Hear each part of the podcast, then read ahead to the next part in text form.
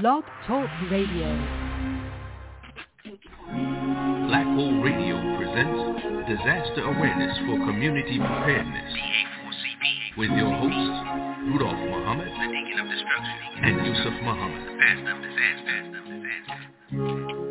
People get ready, there's a train a coming. You don't need no baggage, you just get on board.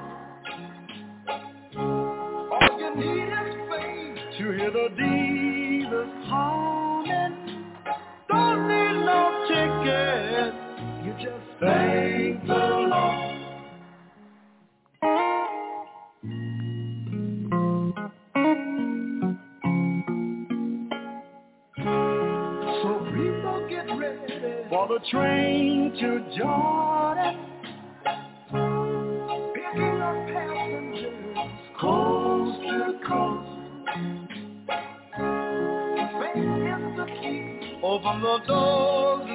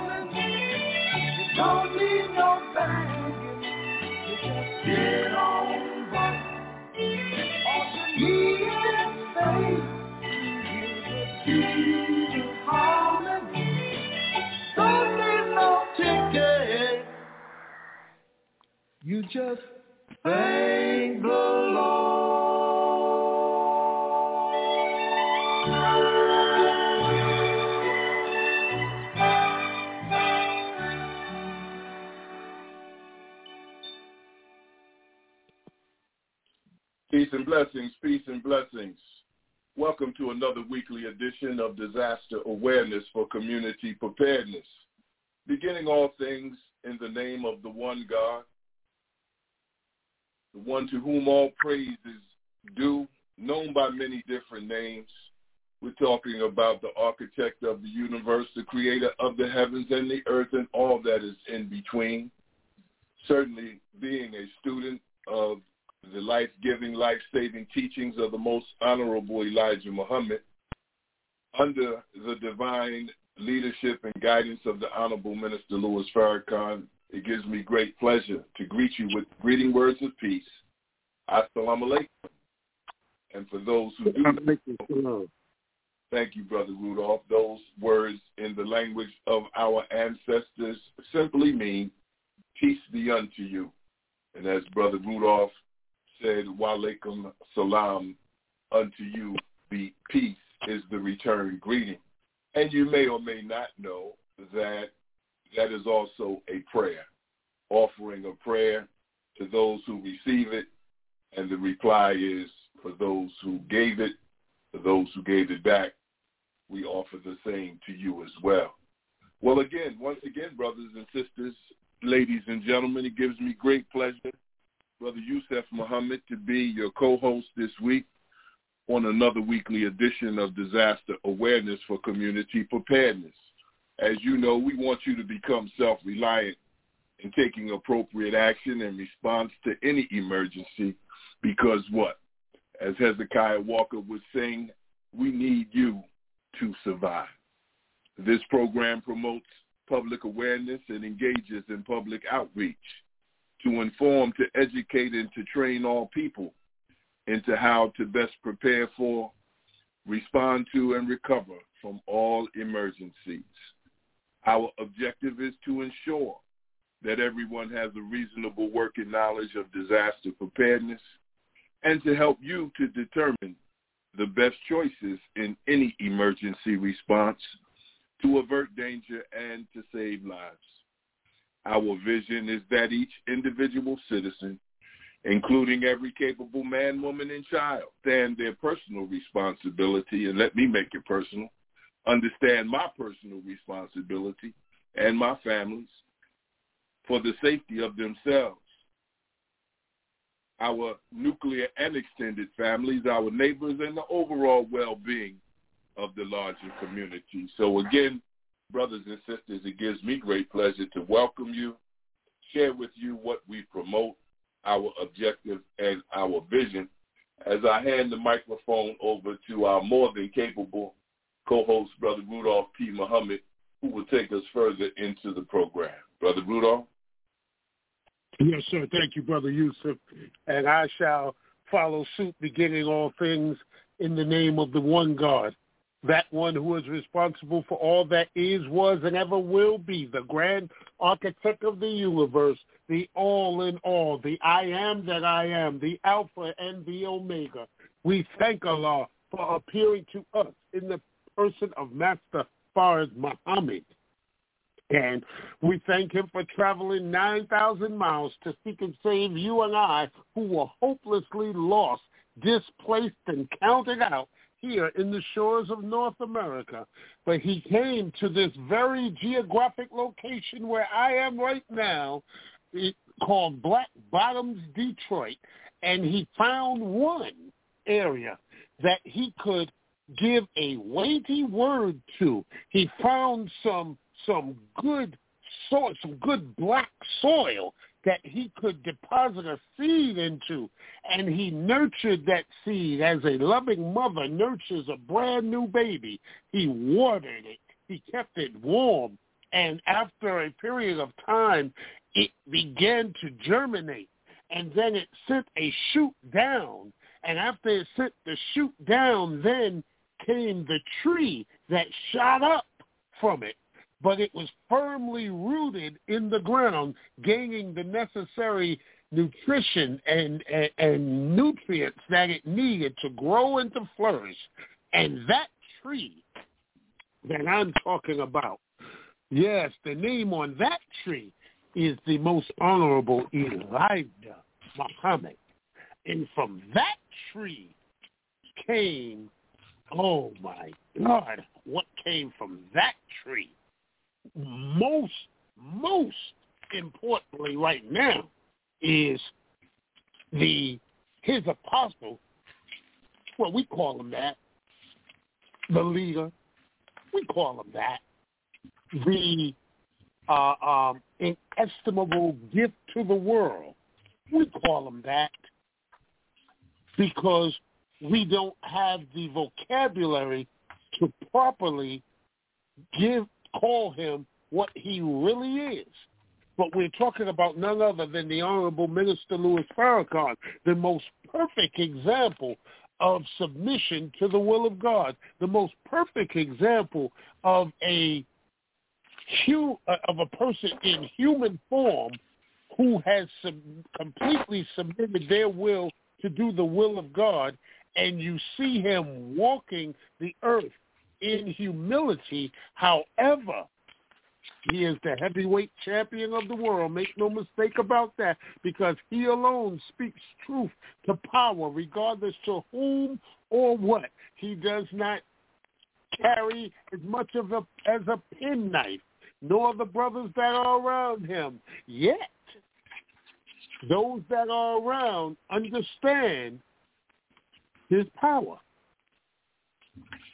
So in those three great names, the most the, the, the Master Fard Muhammad, the most honorable Elijah Muhammad, and the honorable Minister Louis Farrakhan, I greet you, the listeners of this show today, Disaster Awareness for Community Preparedness, in the green words of peace and paradise of Assalamu alaikum.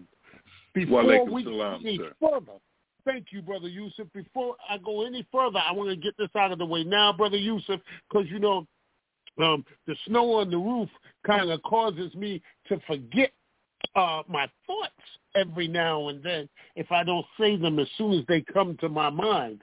So I want to take this time right now to thank our engineering staff, Brother Forrest, his lovely wife, Sister Yvette, their children, of course, Brother Jason, you know, for preparing these airwaves for us, Brother Yusef, to be able to come on every week when we do and speak to those who are tuned in and give the information that we give. And then, of course, to my brother, Brother Yusef, you know, and his lovely wife and his family who allow him the space and the time to come on to the show every week and to do the research that he does and to go and come as he has to to do the various things in the community that he does in order to bring a healing to those that he is in tune with.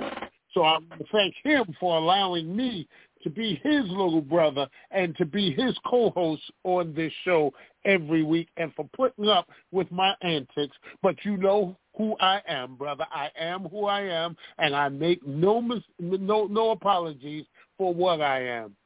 I am just a gangster for God, brother.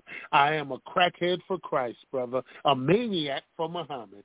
And I am just trying to spread the truth as I know it to be. The voice of one crying out in the projects. Let's go. Get ready because it's here. Brother Yusef?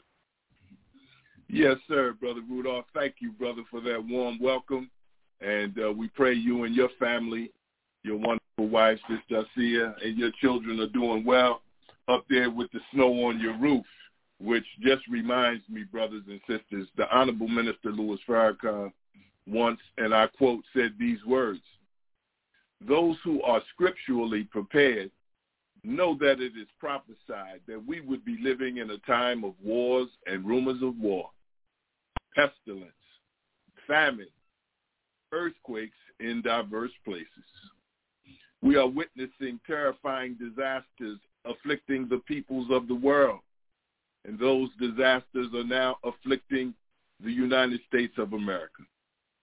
Believing that those prophecies will be fulfilled, it is our duty to learn as much as we can on disaster preparedness and do all we can to prepare the American people and our people in particular for coming disasters quote unquote, from the Honorable Minister Louis Farrakhan. And so, brothers and sisters, you know, if you're just watching mainstream media, you can take your pick of the disasters and the calamities that are happening in the United States and around the world. But if you're just using mainstream media as your source of supply, your point of reference, then you're, you're really held in the darkness and you become a victim of certain propaganda. And so everybody knows that the pandemic is real. As we ended our show last week, and shout out to Sister Lorraine Muhammad, who was our special guest last week, who did a wonderful job That's right. Bringing before us uh, the solutions or things we should consider relative to the calamities that are going on in the black community and throughout the world as it relates to mental health. Uh, and, you know, of course, this program is a solutions-based program. So she gave us many things to consider, many things to ponder. So we thank Sister Lorraine again for being our guest last week, and we pray she's doing well this week as she continues her ministry and getting the word out to our people of what we need to be doing. You know, in yes, fact, sir. Brother Rudolph, I got a call from a brother. A couple of things transpired since last week. Uh, one, on that note, from a brother, friend of mine in Westchester, was telling me his son was going through a chemical imbalance. And uh, though, you know, he lived in Westchester and he raised his children there, his son just wanted to get away from it all and ended up in Los Angeles. And uh, he just was sharing with me, knowing that, you know, my son had been challenged. May Allah be pleased with Dion Jamal. Uh, he wanted to know some things relative from a parent, a father, and and uh, and and a mother you know, how we handle certain situations, you know. So it was Yes, good sir. that Sister Lorraine had come on last week because it gave me an opportunity to share with him not only our personal experience, but some of the things Sister Lorraine was giving us to give community to consider.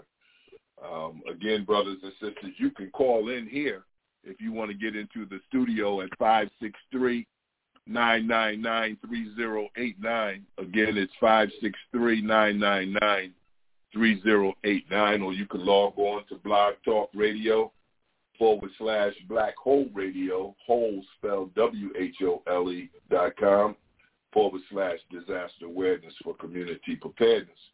And not only that, Brother Rudolph, I'm out in the block soldiering. And what's brother's name that you said was your brother? Yes, my brother Yeah. Powell. He called me and told me. He told me, yes. yeah, he, he rolled up on you. Yeah, yeah, yeah, yeah. on Military Highway? Correct. And, and you know, just show you how small the world is. Yes, And, sir. you know, brother called me over. He didn't know me from a can of paint, but of course I, you know, humbly offered giving him the opportunity to uh receive a final call newspaper. And he said, Brother, you sound like the brother on the radio show. And I gave him the final call and the light changed, so he had to pull off. I said, Yeah, I'm the one. And I said, Wow, Brother Rudolph. Yeah, he told me right away. So, so I'm gonna follow, up with the call. So just show you how small the world is. And that yes, sir. day, a younger sister rolled up on me, and um, you know she got a final call from me. And then as the light changed, she pulled up. She she said, um, she said, you know, I was raised a Muslim. Pulled up. I said, well, you're still a Muslim, you know. So Right. I saw her today, and I said, sister, what's your name? And she told me. I said, um, yeah, I, I remember you pulled off and said I was raised a Muslim, as if you weren't one now. I said, you're still a Muslim? So she said, you know, I was raised in New York, Muhammad Mosque number seven. I was like, get Wow. out of here, for real? So I let her talk. Wow. I said, I'm from New York too, number seven. So she said, well, you you probably know my parents. My mother used to do the bean pies. So, you know, quite a few sisters do bean pies. So I said, well, uh, who's your mother? What's her name? So she said, Sister Nancy. I said, okay. Oh. It didn't, it didn't, it kind of vaguely rang a bell. But then she said, my father is Brother Eric, the state trooper. I said, Right. what? I said, Right. Eric's my man.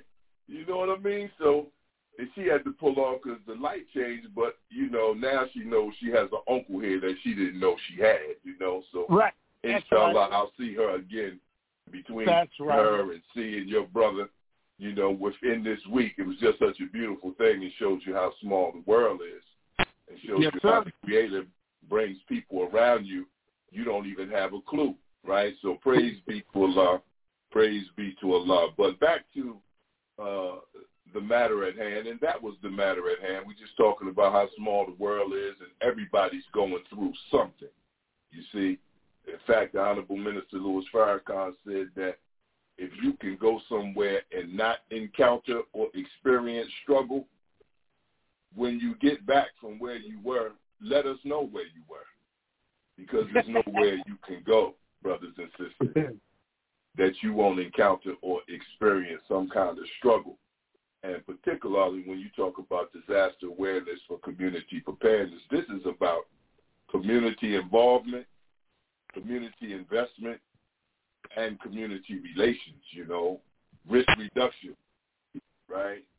We need each Right. other to get us through whatever it is we're experiencing. So whether it's mental health, if you're on the West Coast, I heard the report yesterday uh, uh, interviewed a firefighting official because they got wildfires going out there now, and uh, his reply was this.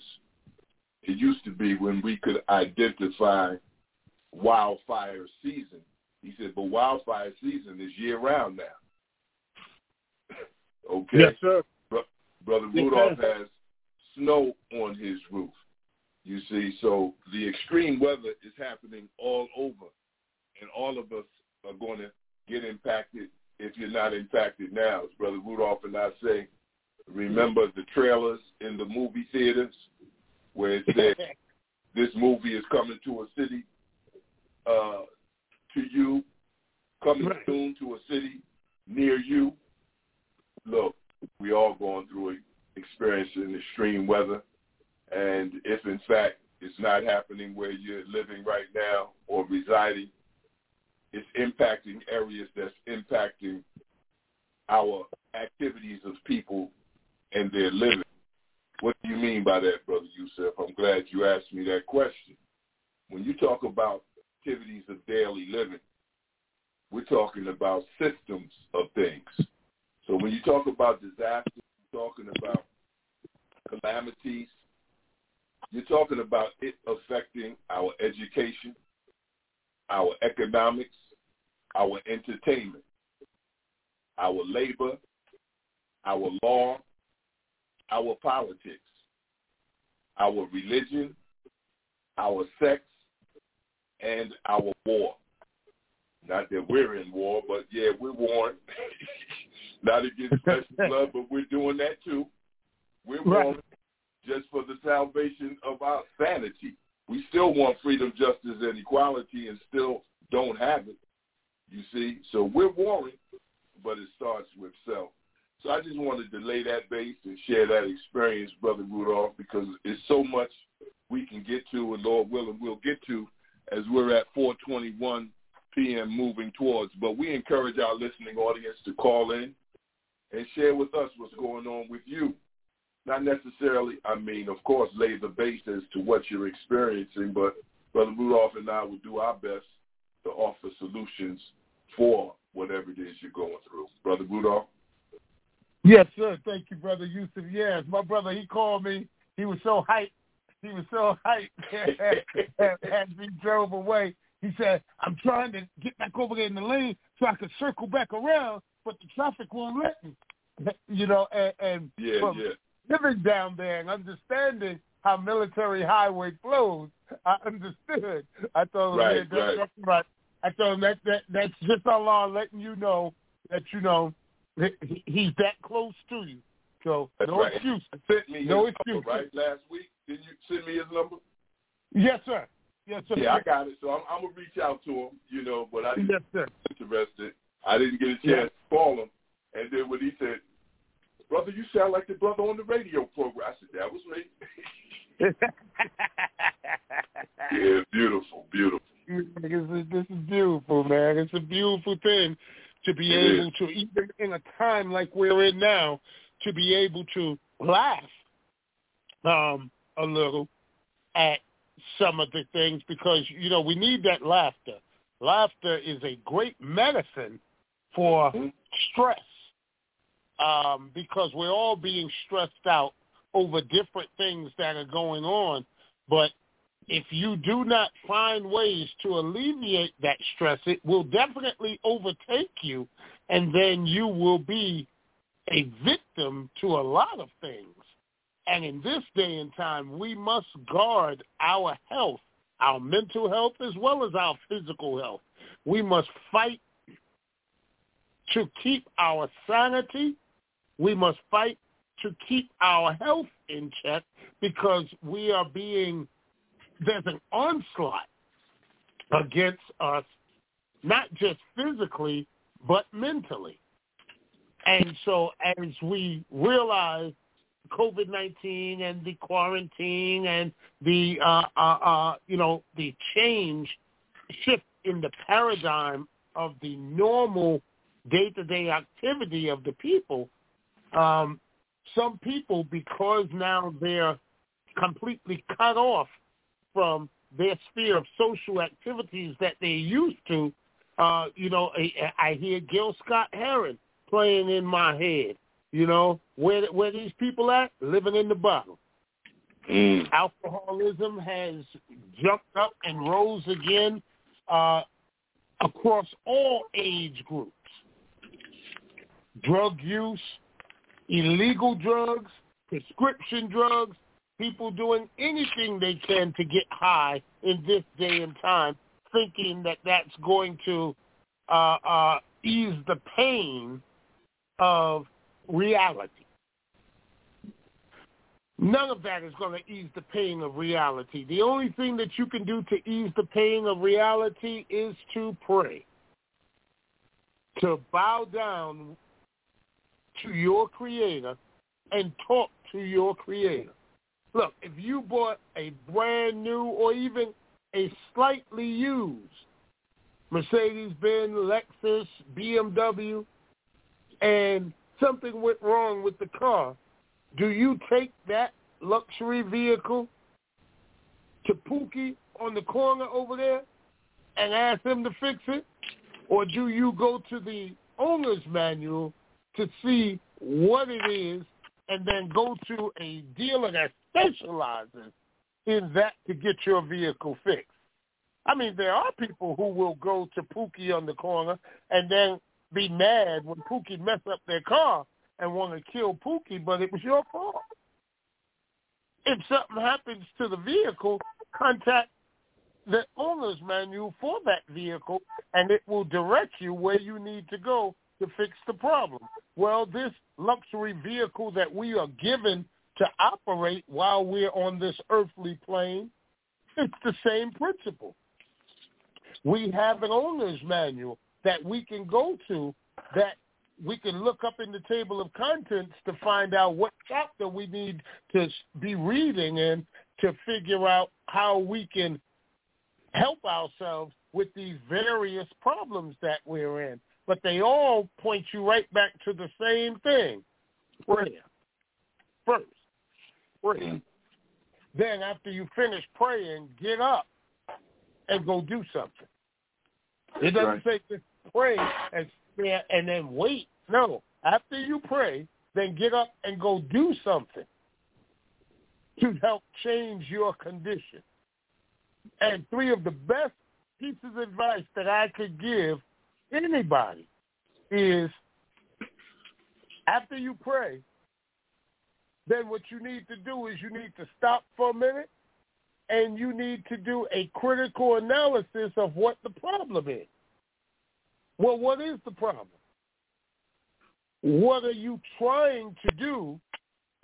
And what do you think the solution is? What resources do you need? So then you're going to have to do like we always say, Brother Yusef, you're going to have to make a plan. And you're going to have to write that plan down. See, we've gotten so high tech that people think that, you know, pen and paper is not, uh, it's obsolete now. Now, if I had a child in school right now and they had to do a current event uh, uh, um, project for school, Brother Yusef, I would get them a, a sheet of loose leaf paper and a pencil and tape it to a backboard and put it on, uh, uh, uh, uh, you know, one of them cardboard uh, uh, presentation boards. And I'd put a, a, a sheet of plastic over it and I would write on the top of it, break glass in case of emergency. And that would be his whole project. Go ahead. That would be his whole project right there. And a lot of people that would go over their head. But the simple part, the simple part to that is back to the basics. I don't care how highfalutin you get with your technology and ideas, you're going to have to one day come back to the basics. Well, the basics are write down your plan so somebody mm-hmm. can read it. And you need to read it. And then study or rehearse your plan. And make sure everybody that's involved in that plan knows what the plan is. And if if you do that, then you're on the road to maybe having a successful outcome to whatever your situation is. So I just figure I'd just throw that out there for those that's listening. You know, you don't have to listen to Brother Rudolph. You know, I'm just a village idiot. I'm just sitting here on the corner, like like the the old spiritual. I'm just a nobody, trying to tell everybody about somebody that can save anybody. That's go ahead, me, go ahead. what a way, what a way to close that first half hour as we're at 429. going into our second half hour. Well, brothers and sisters, ladies and gentlemen, we're really talking about practical steps for self-care, whether it's the mental health that Sister Lorraine talked about last week. I'll share with you some of the solutions to consider. You know, where do people go? As Brother Rudolph said, what is the problem? We have to do a critical analysis and then make a plan. Well, the first thing she said to do was to get a physical, a complete physical from your physician or your health care provider. He says, be cognizant of the food that we eat. And we know many of the urban areas, the inner cities, the hoods, the ghettos of America are also called food deserts, where it takes about five miles to get to a supermarket because just logistically there are no supermarkets per se in the hood. And we know that even many of the manufacturers of food and food-like products, they send their worst food and food-like products to those particular zip codes. We do know that.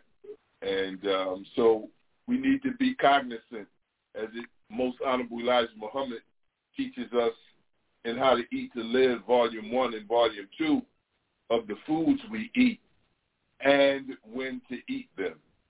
And then in that physical, you know, particularly as you get older, you might want to look into uh, B12 as a vitamin because many of our people are deficient in that particular vitamin as well as others, or nutrient as well as others. Application, daily implementation could be get outside more. Let the sun kiss you. It's 93 million miles away from the sun, but the earth is, but get outside more. Get some fresh air. Get some oxygen so that you can think better. And then once yes, you think better, do proper exercise. You can do exercise just sitting down, stretching your arms, stretching your legs, stretching your back. You know, she also encouraged us to watch TV less, watch less television. so that's mental swine. That's a slow deterioration of the mind. You want to do things that's going to have a positive impact on your brain because everything else that's happening in this world is like forced blunt trauma or blunt force trauma. It's beating us upside the head, and some of us realize it. Some of us realize it too late, and some of us don't even realize it. I remember when Minister Malcolm X was the national spokesperson of the Most Honorable Elijah Muhammad, he used the analogy of going to a dentist's office and you being shot with a particular anesthesia. The yes, sir. pain of the doctor drilling all in your mouth, creating that natural pain, a drill in your mouth, time in the 60s, your mouth bleeding, but you don't feel nothing. You think everything's all right. You don't see what the dentist sees, right? And that's what's going on with our people. We learn a little bit too late. We know something's going on, but this this world is both subtle, covert, and overt in terms of really wanting to see us dead. And so yes, that's, that's the awareness for community preparedness. You know, Brother Rudolph, the first final call ever published by the nation, and you might as well say the Honorable Minister Louis Farrakhan because he wrote it cover to cover. It was entitled The Ultimate Challenge, the Survival of the Black Nation. And I know you say, you know, disaster has no, does not discriminate, and you're right. But when you talk about our community, a nation within a nation, it's even worse. How they say when when when when when Caucasians catch a cold, we catch pneumonia. That's just one thing. You understand? So we're we're we're we're back to solutions of identifying what is the problem, making a plan, and doing it with critical analysis. I mean, we can get into what's in the news right now and whether it's national news or international news. When you think about being right there, Brother Rudolph, I get, what's that called? Ambassador Bridge. Where oh, yes, sir. Right shut here. down the commerce coming into the United States. And if it's food that's coming into the United States from that area, then what are we going to do? We're going to rely, have you noticed the shelves in wherever you shop are more scarce now than ever before? Right. Are we going to grow our own food? I mean, you don't need acres to start putting a seed in the earth and to start somewhere. Because if we're not using practical steps for self-care, then we don't have anybody to look to but ourselves uh, when in the final analysis when it's time for food, clothing, and shelter. You know, how they used to say, Brother Rudolph, black people are the only people in the world who buy what they want and beg for what they for what they need. Right, right. Well, you know that that day is kind of over now because everybody is hard on the boulevard for everybody right now. So we better start doing for self because uh, the latest news report I, I I read about what's going on there at the Ambassador Bridge.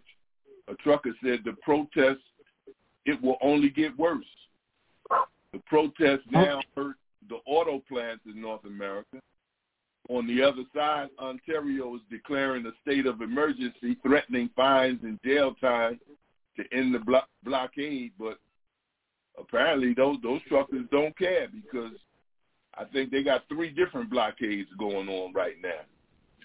So I mean, brother, yeah, yeah, yeah. And I know it's not grammatically correct, particularly as a co-host. I should always represent my best self. But what we gonna do? What we gonna do? Stored food away, your navy beans, your whole wheat flour, your vegetables in a glass jar? Have we stored food away? Brown rice, dry milk. Do we have sternos to cook? Can it's it's coming to that. If you don't know, well, now you know. You have your yeast, your kerosene lamp, your dry towelettes, your extra blankets, mouthwash. Your mouthwash is one of the COVID-19 antiviral and antiseptics prevention and treatments. Do we right. have these things? We can get into that later, but that's critically important. Don't wait for President Biden to do his State of the Union address on March 1st that's a long ways away. I know you think, well, three weeks ain't really a long ways away. Well, I it is when you're suffering.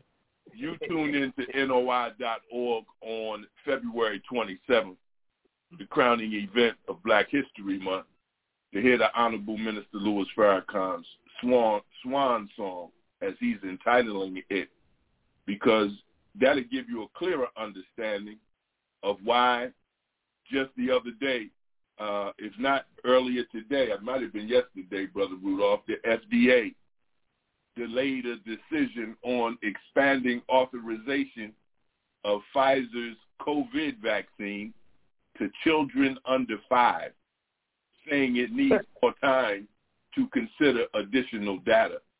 What the heaven is going on? You better tune in on February 27th.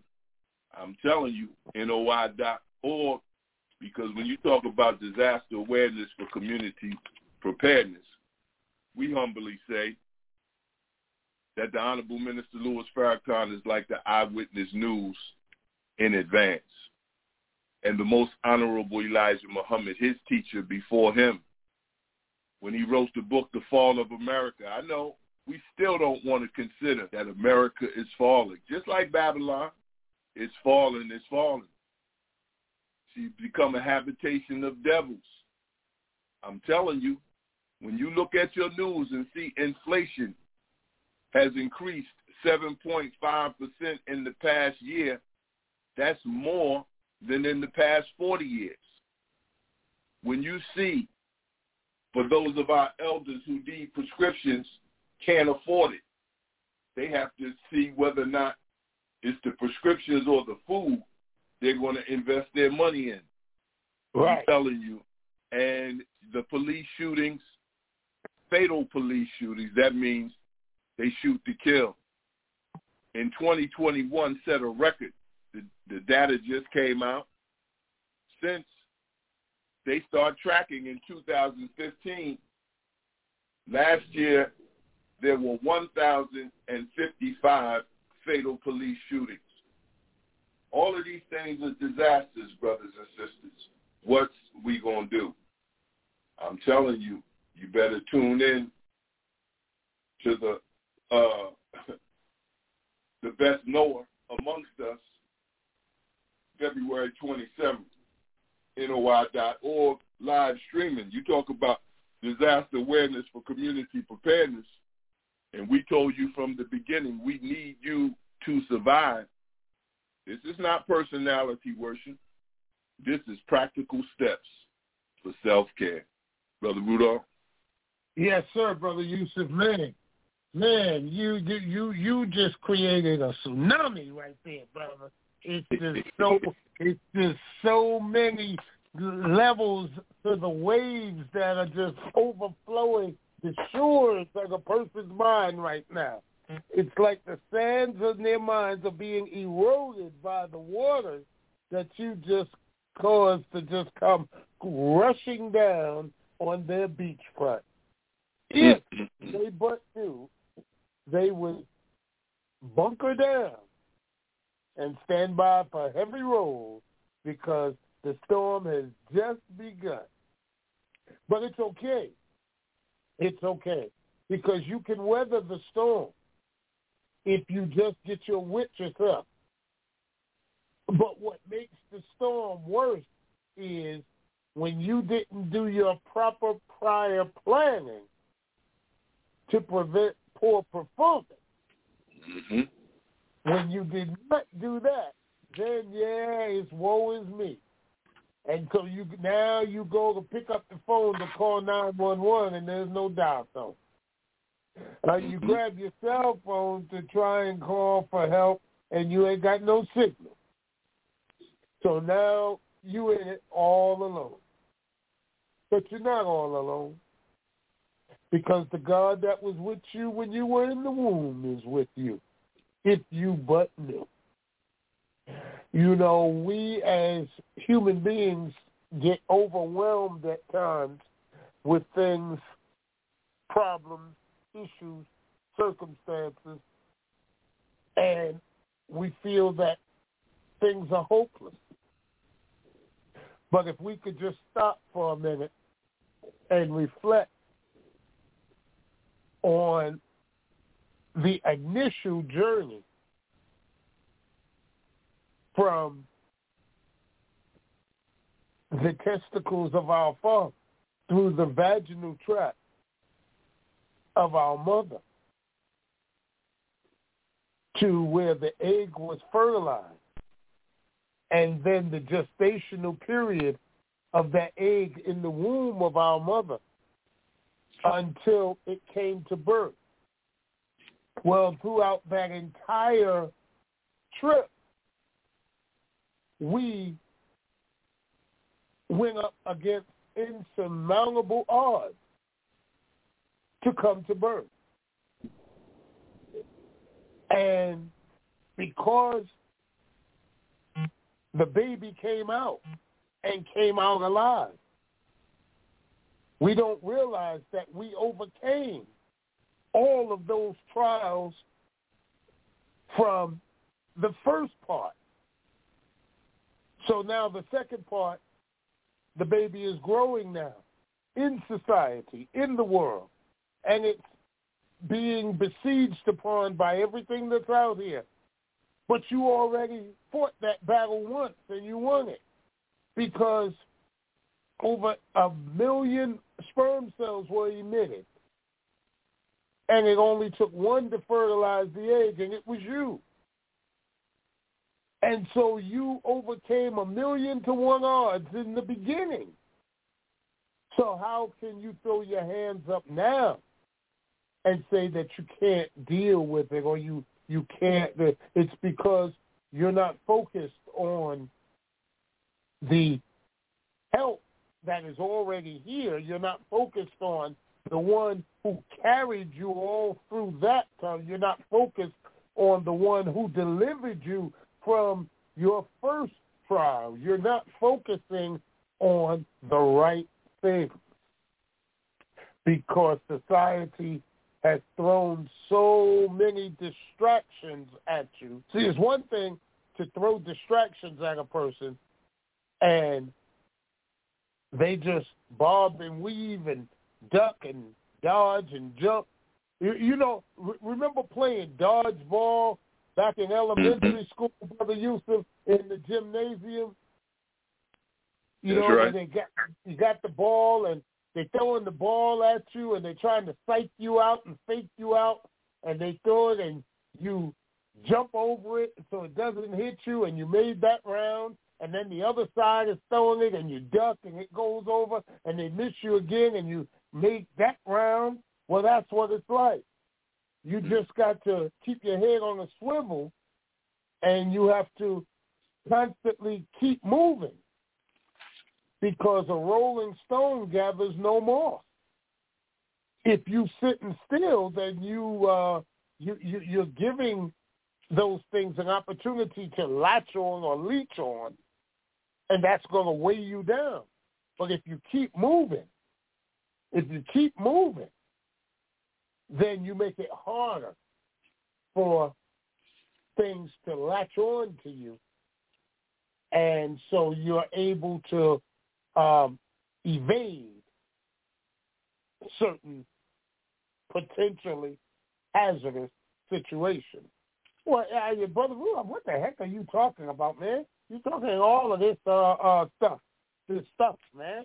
Well, and you will understand. The song said, Brother, Brother Yusef, what the song in the church used to say, and we'll understand it better by and by. Mm-hmm. Yeah, Want it. but you gotta keep you gotta keep living though. That's the key. You gotta keep living.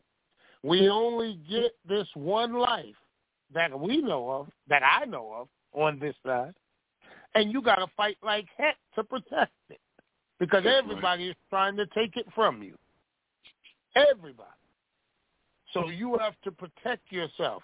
And as Sister Lorraine gave us some jewels last week, and Brother Yusef reiterated them, she said the first thing you need to do is get a complete physical. Well, why are you getting a complete physical? Because you need to know where you are. It's like ground zero. It's like you're starting.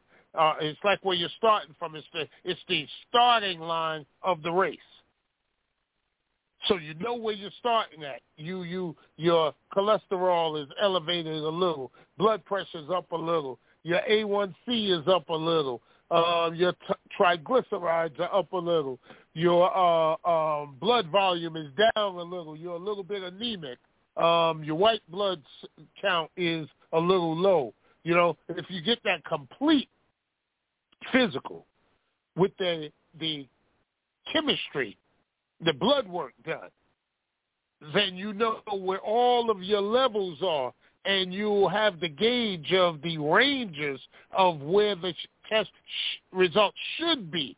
Then you, once you get that, now you can sit down and plot out a plan, a course of action on how to get those levels that are too low up, how to bring those levels that are, are kind of elevated, bring them down into a normal range, and then how to maintain from right there. And of course, yes, the book, How to Eat to Live. How to Eat to Live, there's no doubt about it. It is the Bible for proper, the Bible for how to keep the body in homeostasis or proper balance. But because you're out of balance for so long before you pick that book up, it's going to take you a minute to get it to the point where you can get in balance. So you do have to start, and you have to start right where you are. You don't have to do no planning to start. You don't have to wait until the 15th of the month to start. You don't have to wait till New Year's and make a false lie resolution that you know you're not going to keep to start. Start now. Start where you are. And every day, strive to do a little better than you did the day before and don't beat yourself up over what you perceive is not progress because there'll be ebbs and and and and, and, and flows. You know, there'll be high tides and low tides. There'll be days that you'll be on it. It'll be popping, and then there'll be days that it'll seem like you can't do nothing, get nothing right. But the race isn't given to the swift or the strong, but to he who endures to the end. So just stay in the race. Stay on the gridiron. Don't step out of bounds. Just stay on the field. And eventually you'll get it. You'll get in the rhythm that you need to be in. But you got to start somewhere. So get that complete physical from your primary care physician. If you don't have a primary care physician, then you got to find one. And I know for the millions of people without health care, that's a daunting task right there. Mm-hmm. But you can't use that as an excuse. You still have to start somewhere. So if you can't do nothing else, then find that book, How to Eat to Live, and start on page one. See, and this is like one of those self-help books from the guru. Yeah. Everybody want to, you know, tap into somebody who can tell them something that can help them out. Well, th- this is really practical. Pick up the book and start from page one and follow the instructions. Don't try to interpret what you read. There's no need for interpretation. It's written in plain English. A five-year-old child, a person in the fourth grade can read this and understand exactly what it is and do exactly as it says. And then monitor your own progress in about 28 to 30 days. See where you started from. And then 30 days later, see where you are. See how your body feels. Look at your skin. See how your skin looks. I'll I, I'll get a little more graphic as you follow it. Every time you go to the bathroom to eliminate, look in the toilet and look at what you're eliminating and see how it's changing over the time that you're following the how to eat to live. And it's all designed to strengthen, encourage, and get you going on the right path. And then once you're on it, stay on it. Don't allow yourself to be taken off track by anything. Yes, we know the birthdays are coming up. And so, yeah, you got to have that cake and ice cream. You're going to have this. You're going to have that. Yep, yep, yep, yep, yep. But you don't have to. You don't have to. You choose to. Once you get yourself on track, you don't allow anything to derail your progress. But you got to start somewhere. So get that complete physical. Get your blood work.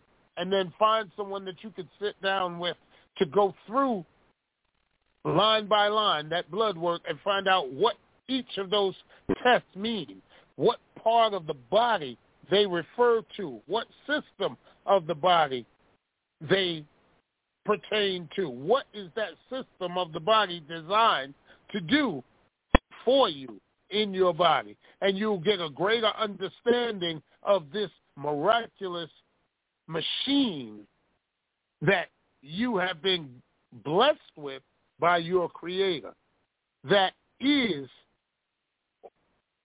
self-correcting.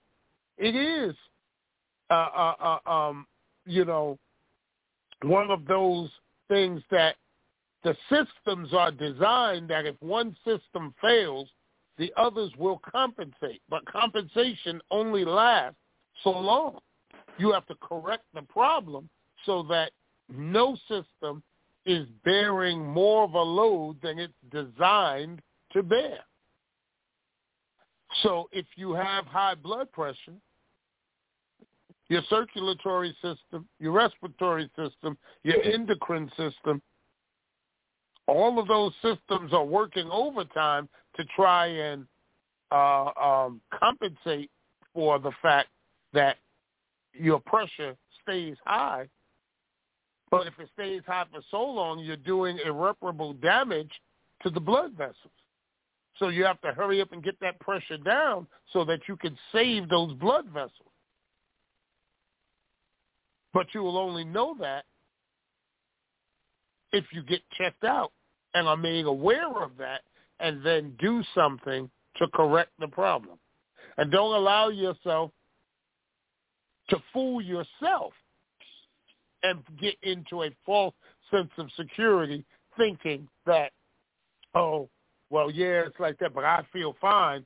Uh, it's called the silent high blood pressure. Hypertension is called the silent killer for a reason. Because you feel fine right up until the time that you don't feel nothing else. That was a joke. That was a joke. Yeah. But it's serious. it's a serious joke.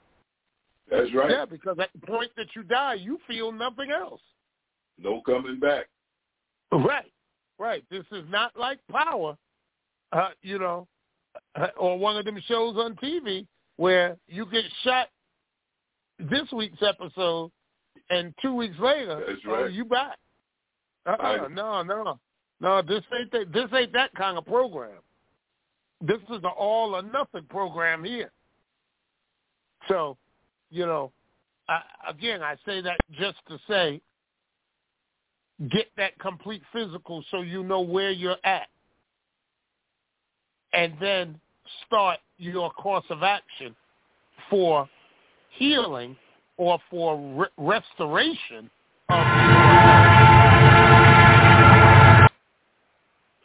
um, I think that means that we have someone on the line. Uh, welcome to Disaster Awareness for Community Preparedness. To whom do we have the pleasure of speaking with, and how may we be of service to you? Well, my name is Billy. I'm from Alabama here, and I've been listening to you, and so has my people right here on the side of the mountain. And we love you, and we think you speak the truth to Jesus. And the truth to Jesus comes through you a lot right here, down the other side of the mountain. And I tell you what, hallelujah, brother, hallelujah. My dog, I believe I haven't got my dog convicted. He's just come out coming over right now. But I tell you what, we got bigger problems than that. You were trying to talk about a little bit of them, right? You were trying to talk about it. So we got big problems. So people need to people need to understand Jesus, and you do it. You do it. You convey Jesus. You talk to Jesus, and then you give us the language that we understand. Right you do. So it's very valuable. I want all I want to do was thank you for that. That's right there. As I make my moonshine, it don't it don't matter what Jesus thinks about moonshine. It has nothing to do with. it. But as as we do that,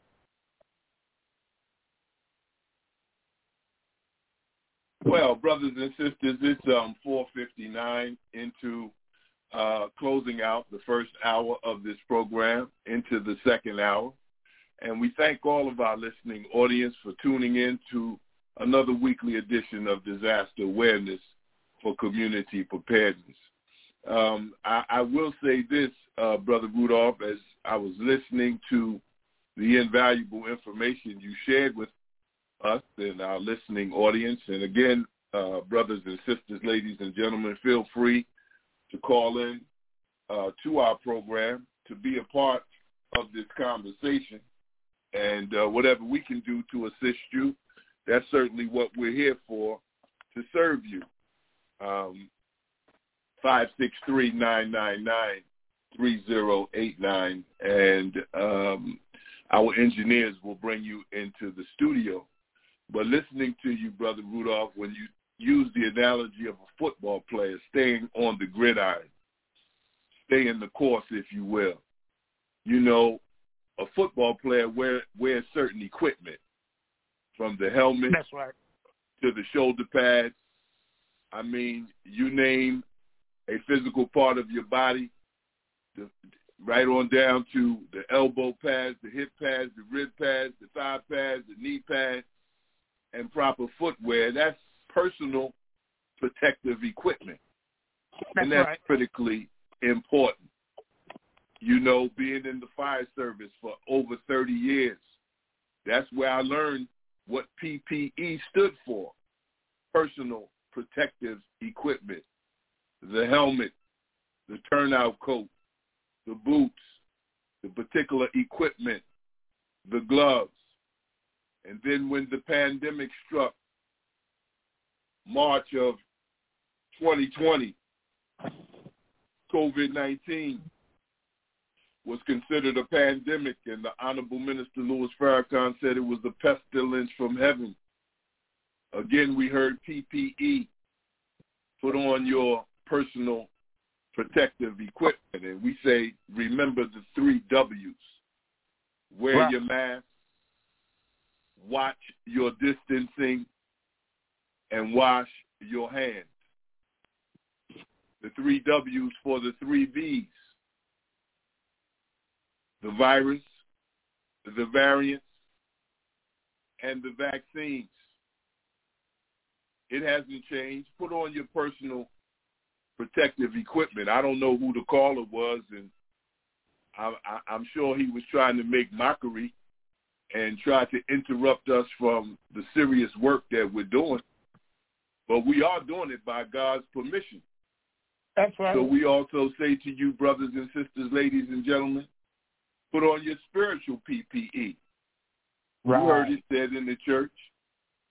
Your your your uh, gird up your loins and put on the whole armor of God that Right. you might protect yourself from the wiles and the cunningness of Satan. I think that's in the sixth chapter of the book of Ephesians.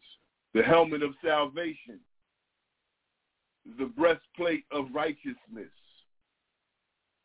the sword of the Spirit, the shield of faith, and your shoes, right? Girded up, shotted your shoes, protected with the gospel. This is your spiritual PPE. And you said, well, all right, Brother Yusef, why, why, why? When you talk about disaster awareness for community preparedness, it connects to what Brother, Brother Rudolph said earlier, to pray first and then get up and do something about it. That's so it's right. like this. Why?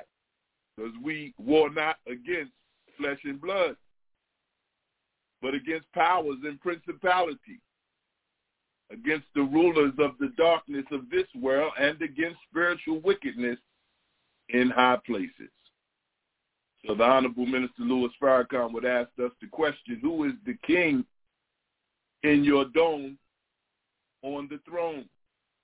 If we're not tuning into the God and how he orders our steps and make firm our feet, then, you know, all these practical steps, you're not really going to take heed to it. But anyway, it won't stop us from giving it to you. So let's go through a few COVID-19 practical steps for self-care. What you can do to protect yourself.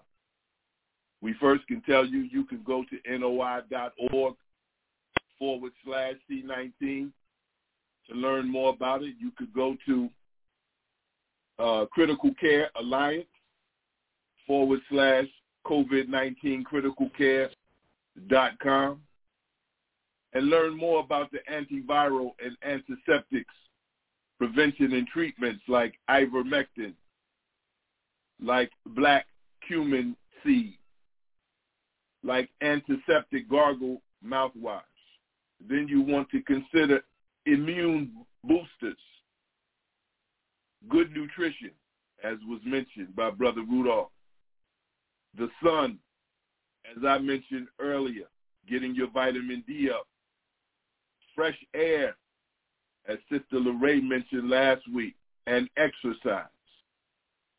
Vitamin D, vitamin C, quercetin, and zinc. These are just some of the things we offer here on disaster awareness for community preparedness. But your best defense against COVID-19 is your God-given immune system.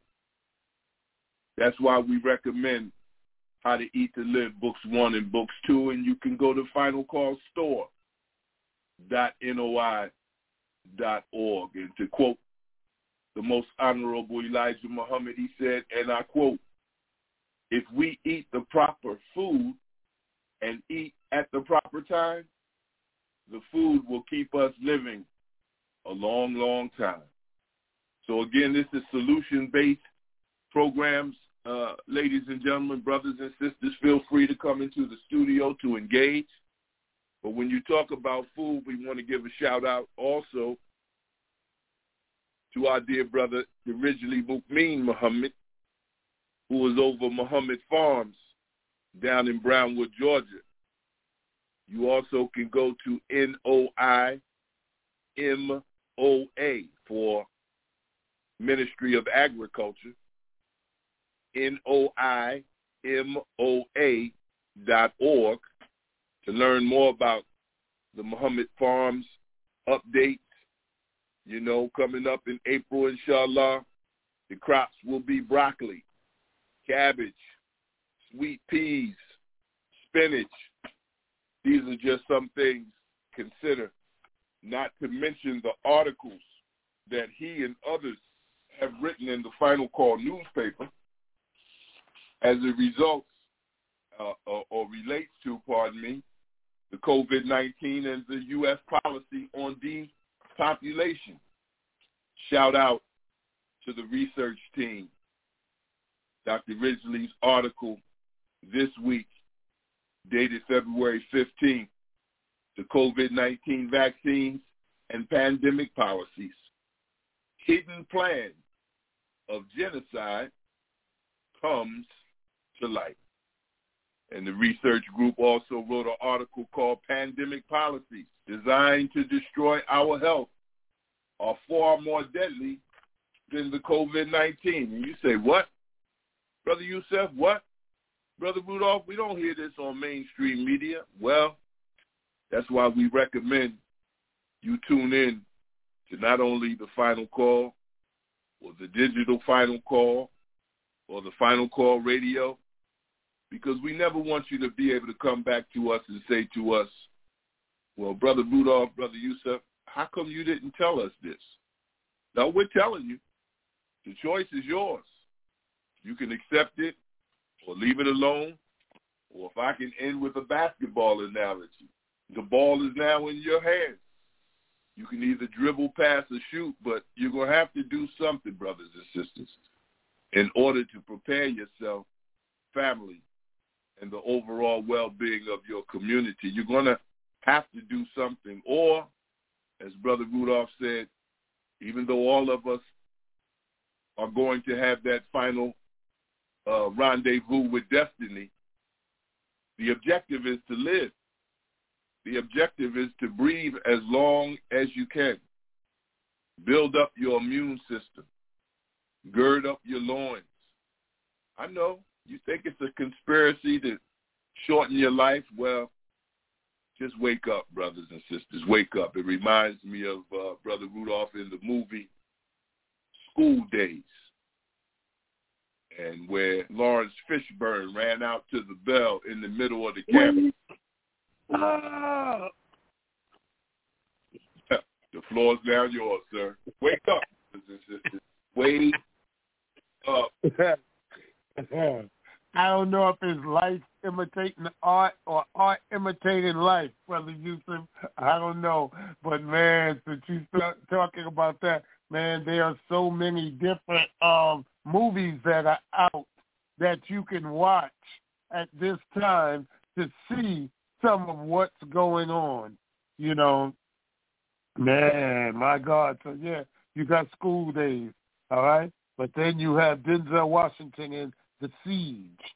Yeah, you got to look at that one. And now, don't just look at it for the cinematography. Look at the message that is sent in. Uh, yeah, so um, at what point do they get to the point that they start creating concentration camps for non-vaccinated people to be in because the non-vaccinated people are the problem in society. That's what they're saying now. They're saying that it's because the people didn't get the jab that they. Uh, uh, and you know, black people, we got to rename everything. So, see, Washington D.C. called it the Omicron. We done changed it in the hood to Omarion. You know, so Omarion is running rampant in the neighborhood because Omarion didn't get the jab. So if we curtail everybody in the hood, then we can stop Omarion. But now there are reports of a new variant that's out there wreaking havoc in Europe and on its way to a state near you. And this one, they say, is uh, um, um, almost like it's choosing those who are vaccinated. This was in the article that I read um, two days ago. That this new uh, variant that that they're tracking, it seems to be uh, particularly hitting people who have had the jab. Mm-hmm. Oh my God! What are they going to do now? So are they going to have to get a booster for the booster for the booster for the jab? I, I don't know, brother. I don't know. I, I, I really don't. But, you know, uh, I'll get off of that one and let's go back to something very practical that people can do. Ask yourself a question and have this conversation with your family. Do you have insurance? Do you have burial insurance? When you die, how will, I mean, you don't care because you'll be dead and gone. If you say that you love your loved ones, you love your family, how will they deal with your passing? Will the children be able to put their parents in the ground? Will they have to have, you know, we used to have rent parties, Brother Yusef? You know, to yes, raise sir. the rent. Yeah, well, they have to have burial parties to get up enough money to bury their loved one. Will that become, you know, a reality? Is it a reality now for some people? Policies out here that are just end of life policies, just burial policies designed. You're not going to come up now or, or, or on the death of Uncle or, or auntie or mommy or daddy, you know, you ain't getting no Benz out of it. You ain't buying no no no Lexus out out of it once they're gone. But at least you'll be able to put them in the ground in a respectable fashion, and Right. you won't have the stress of worrying about not being able to bury your parents or your uncle or your loved one or or whomever it may be, even your children. Yeah. So think about that family. Look into it. Get one of those end of life policies. You know, think about where you live at and see what the average cost of a funeral is and get a policy to cover that so when that time comes, you can do right by yourself so that you don't have that added guilt on you of not being able to bury your loved one. So I just figured I'd throw that one out there, you know, No, because it, it's a reality. Yes, sir. It's a reality. Some of the best fights that I've seen, brother, have been in that planning room in the funeral home. I've seen mothers go across the tables at children. I've seen children go across the tables at their parents all over, whether they were going in the powder blue box with the cushy, plushy uh, blue pillows, or whether it was going to be the white chiffon satin in, in inner lining or the pink taffeta. You know, uh, oh yeah, man, they, they, they, it gets like that in there. Tempers run high, emotions run high. So prevent, get your will in order and make a will and have someone that you trust to speak on your behalf when you can no longer speak for yourself. Now, there's always going to be that one or two family members that want to take over and run everything because in their mind's eye, they're in charge. But that's why we need to put things in writing. Because if things are in writing and the proper planning has been done, that takes away from all the uh, supposition at the end. Everybody. It doesn't matter what you have or don't have. If you don't have anything to leave, then take that in it. I don't have nothing to leave, but you can have my white shirt, you can have my shoes, you can have my socks, or this one can't have them, whatever it may be. But get your house in order so you don't cause chaos in your family when you finally go. And ain't no telling who's going first. So they don't don't think that oh well I got time I'm gonna wait because so and so gonna go before me. You never know. So husbands and wives need to talk, and then for those who have blended families, you really need to talk there because you know your fathers are married to new wives, children by someone else, so those children, they feel like they're being left out at the end. And that will cause a ripple in the water. So you need to talk to your children, fathers, mothers. You need to talk to your family. And then for those of us in the nation, we need to talk to our families that are not in the nation to let them know. Because just me personally, and this is just Brother Rudolph talking, so let me put the disclaimer here. Statements made by Brother Rudolph are not attributed to the Black Whole radio family, Blog Talk Radio, nor anyone else on the line. They are simply the statements of Brother Rudolph T. Muhammad. There, that's the disclaimer. When I die, I don't want that old, long drawn out Christian funeral. I don't want it.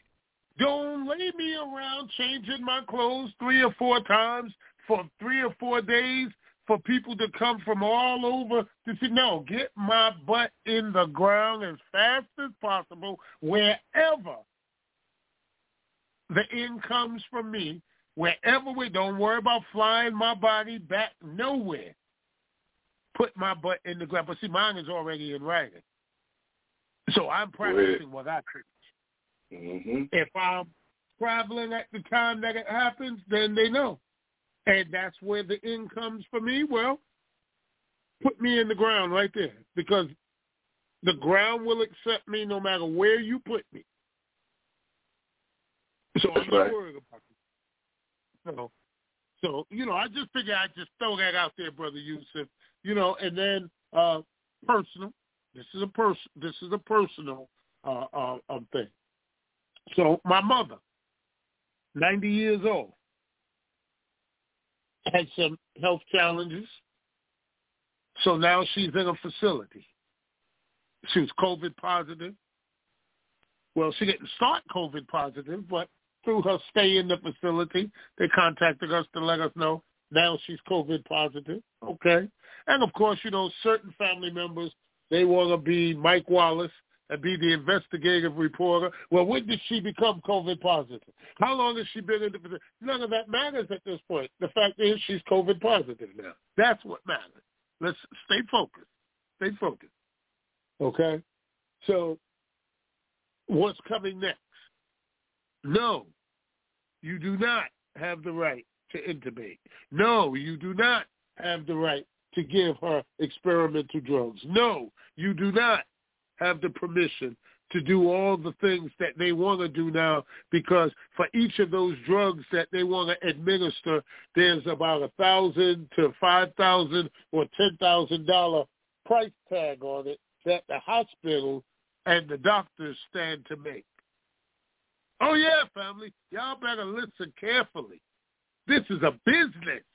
This COVID-19 thing is a business, a multi-million dollar business. When they put your family member on that ventilator, that's all over ten thousand dollars for that facility. When they put that COVID nineteen diagnosis on that death certificate, that's a couple of a, a couple of hundred thousand dollars for somebody. Yes, get to know, understand where we are, the time, and what must be done. This is a multi-million dollar business for certain people. It ain't as it's as you think. It's not as cut and dry and as black and white as you think. And, and, and again, think about this, family. Everybody that's dying now ain't dying of COVID-19. Do you remember back in the early days of the HIV and AIDS era? Everybody that died died of HIV. Everybody that died died of AIDS. But AIDS and HIV ain't never killed nobody. The cause of death is always cardiac arrest because the heart stops and they stop breathing and the heart is not restarted. But it's what caused the cardiac arrest. Was it the pneumocystic pneumonia that caused it? What was it? Was it the fact that the heart just shut down because uh, uh, uh, it was overworked and it could not keep up the pace anymore? What was the reason that the heart attack happened? This is what you have to get to. So yes, and even if you spend the money sometimes to do the independent autopsy, now you have to fight with the officials to get that diagnosis changed off of that death certificate. And they're going to fight you tooth and nail because if they change it, they know they stand to lose hundreds of thousands of dollars. So just understand, I'm just putting it out there, family, and I'm using my personal family situation to put it out there to let you know. Now is not the time to be emotional when your loved one is in those facilities. Now's the time, as my father used to always say, to be pragmatic, be mm-hmm. practical. Mm-hmm. Somebody has to keep a level head. And it's the time for the family to come together and to have a consensus on what is to be done. And everybody is never going to always agree. It's not. It's not going to happen. But that's why the family has to talk. And you can't leave anybody out because everybody's emotions, feelings, uh, and uh, uh, uh thoughts are valid at this point. So have those family meetings and have them regularly to keep everybody updated, to keep suspicions down, and to help keep from the finger pointing that normally goes on at this time.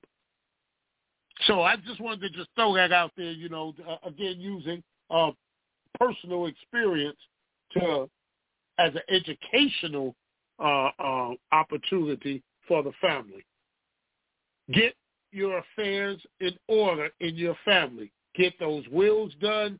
Get those health care proxies done for people who know that they have various um, pre-existing conditions and are more susceptible than others, there should be a health care proxy. And it doesn't have health care proxy does not have to be your spouse. Your healthcare proxy does not have to be your net, uh, uh, next of kin. Your healthcare proxy is that one that you've talked to extensively and that you're um, uh, confident will express what you want in the event you can't speak for yourself uh, medically, what you want done to your body, for your body, and with your body at that point. And healthcare proxies, once you uh, uh, designate them, it, you know, you just have to know they can be changed at any time. And again, it does not have to be a family member, does not have to be a spouse or a next of kin. It's just someone that you trust that's going to further your wishes at the time you cannot speak for yourself. So get that health care proxy done. Get those living wills done. Get that will done for, uh, get that uh, uh, burial insurance uh, taken care of so that you will have things in order. Brother Yusef? Beautiful, Brother Rudolph. Beautiful. Thank you for raising that because oftentimes, just like we say about preparing for disasters, this could be a disaster for family members who haven't uh, critically thought about and prepared for loved ones who have to make a transition. All of us have to go. And um, whether it's the health care proxies or the burial insurance or the wills, all of these are critical for us to consider. As Brother Rudolph was talking, I was doing my research and I was asking myself, well, what is the average cost today of a funeral? And conservative numbers are anywhere between seven and twelve thousand dollars. Uh, Tains uh, consist of the viewing, the burial, service fees, transport, the casket, depending on which one you pick. And, you know, there are other preparations included in the price depending on the funeral home you're dealing with, right? And then costs do not include a cemetery, a monument, a marker, if you want to have flowers, so just an average conservative price is anywhere between seven and twelve thousand dollars. And of course it depends on where in America you live. You know, the the cost of uh, what it costs to bury a person in Mississippi may not be the same cost uh, that that it is. In fact, I can almost guarantee you it's not the same cost of burying somebody, say in Westchester, New York, the, the, the cost of living is just totally different. So even if the funeral cost is seven thousand dollars, all the other uh, amenities and, and whatnot can cost you as much as eighteen thousand dollars. So it's critically important to consider that, which Brother Rudolph talked about relative to healthcare proxy, uh, wills, um, and and having an executor who's going to carry out your desire that you have in writing. And Brother Rudolph, you know, the old school rent parties have now become, unfortunately, a lot of people are using PayPal as fundraisers to try to get money to bury their loved ones if they don't have uh, these policies that you were recommending. So brothers and sisters, we're at 5.30 p.m., entering our last half hour of this week's program. We pray that uh, you are enjoying what we're offering you. You know, we gave uh, solutions to many different levels of what we're going through, and we gave the update of the landscape relative to what's going on nationally. And, you know, we don't live in a bubble, even though this this society wants you to think that if uh, uh, you live in America, America is the world. No, not at all. America is not the world. We don't live in a bubble. There are things going on all around the world. And so I believe we have our dear brother, Brother Forrest, who's working as our engineer of Black Whole Radio uh, this evening, and uh, I believe he wants to say something, to share something relative to the subject at hand. Brother Farr? Yes, sir. Thank you, brother, brother Yusef. I appreciate it, brother. Um, as always, brother, this show is highly informative. I want to thank the trolls who interfere with, try to interfere with the show today because it lets us know that disaster awareness for community preparedness is doing a fantastic job of informing our community, and it's hurting the devil, and the devil can't sit still. Now, I want to talk about a couple of things about those final rites. If you are the person left behind to bury somebody in your family and they have insurance, never, ever, ever, ever give the insurance policy to the undertaker. The undertaker is going to figure out a way to spend every penny of that. Okay, it's that's that's what they do.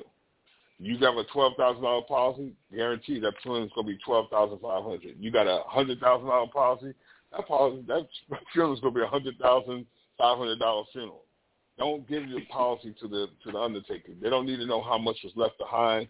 You just have to figure out what you want to do with your family members who are left behind, how you want to spend the money on the funeral.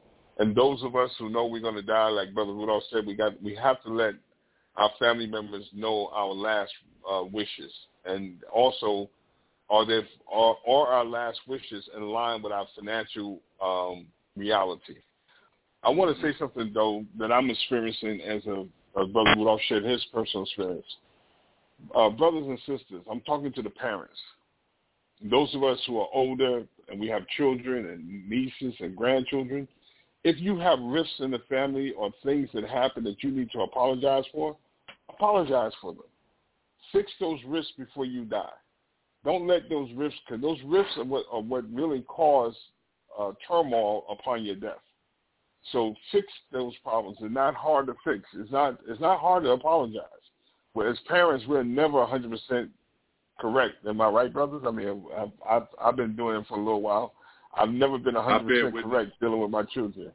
you know, so apologize. Bring the family together. Have a family meeting. If you got if you got some turmoil going on in your family, have that meeting because it's going to come out at the funeral or before the Man. funeral, behind the scenes. Right. People are arguing. It's going to, it's it's going to come out.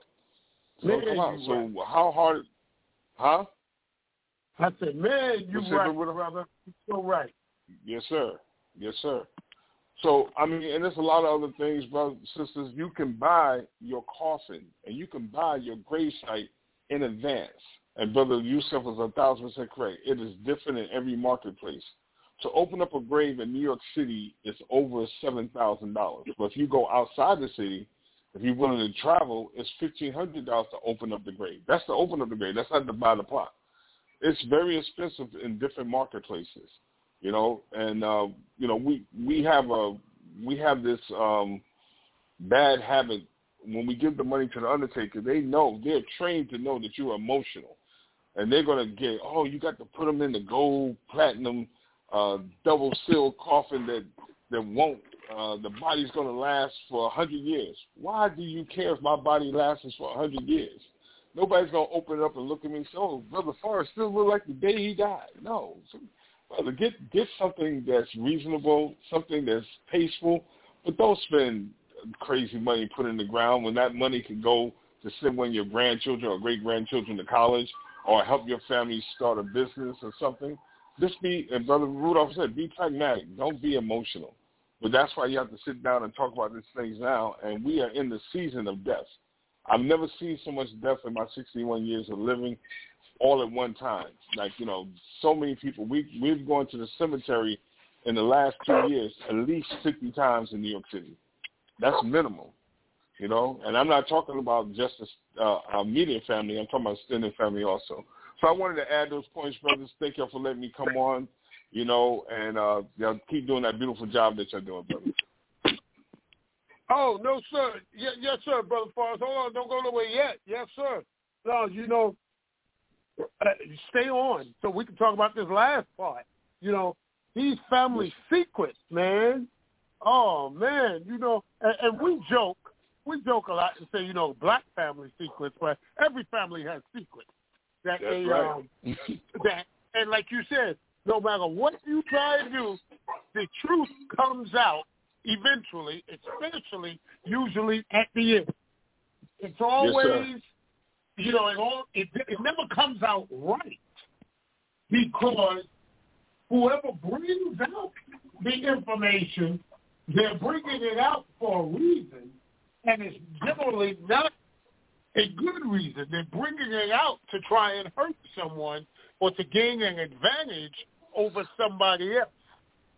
And so it's yes, always best to uh, sit down, and no matter how hurtful and painful the secret may be, you know, again, no lie lives forever, so the truth is going to come out. But at least if you tell it, you can control how it comes out.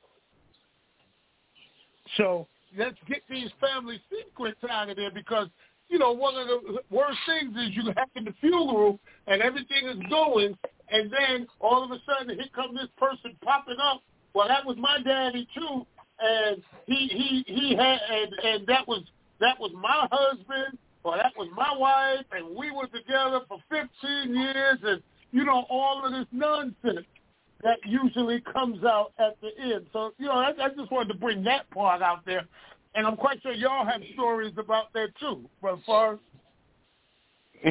well, brother, you know, I just found out today that I have a my mother has a brother that I did not know about. I have an uncle that's been, you know, sitting around in the in the shadows because my grandfather uh went uh, elsewhere for comfort. You know, that's the best way I can say it. And he should have told the story himself, and that should have been ironed out. But this is the this is the dangerous part that we run, brother, when we do stuff like this. There's a natural attraction between kinship. Like you, you, you don't know this. You might be kin to somebody. You meet them. They're not family. You don't know they're family, and you have a natural attraction. And you don't. That natural attraction can be mistaken as love on a physical level, and then here starts the Greek tragedy. You know, we we have to mend our families. We know we come from complicated situations. We know that uh, our families are not always uh, uh, conform perfectly but those of us who have secrets, like Brother Rudolph said, tell it. And then, but more importantly, brother, it's apologies for the things that that we hurt people. Just get it over with. We've hurt people. We know the, the damage that we did. We've done things that we didn't mean to do, or it happened. And it's, it's not hard to sit down and say, "Yes, I apologize. I apologize for the pain I caused. I apologize for doing this." Before it's too late before it becomes a nasty event at, at the funeral or before the funeral or after the funeral, at the repast. People got their shoes off and, and then took their earrings off about to go to fight. you know, it, I've seen it, and then you know I'm, I'm about to do it this week with some some of my family members. I think not that I'm going to fight, but I think I'm not going to fight. But I know already. This already uh, my aunt made transition, and there's already war started. They then took into social media come on, you know. And, you know, I, I'm not going to say their names because I love them and I'm, I'm ashamed of them right now. But you know, we got to clean this stuff up in our family. no, it's not the Hatfields and McCoys. It's the Hatfields and the Hatfields, brother. the Hatfields, the Hatfields and McCoys, we can understand. It's the Hatfields versus the Hatfields, you know. right. Right. No, that's right, exact, brothers. Let me tell you something. I'm gonna share a few experiences that that uh, directly, indirectly, personal, right, about what you said, brother Forrest, of uh, you know, natural attraction of family members unknowingly. Um, you know, the enslavement process was a hell of an experience, and yes, experiment, and experiment and so I had a niece recently meet a brother on social media. They had various conversations over the phone until they got to the conversation of where their people were from. And I'm talking about a most, uh, a, a most rural area in Virginia. Even in 2022, they still only have one traffic light in this area and both of them recognized in each other what you got people live there, and then they come to find out they cousins. But prior to that conversation coming up, you know, they were naturally attracted, right? As you said, right and exact yes, sir. experience, right?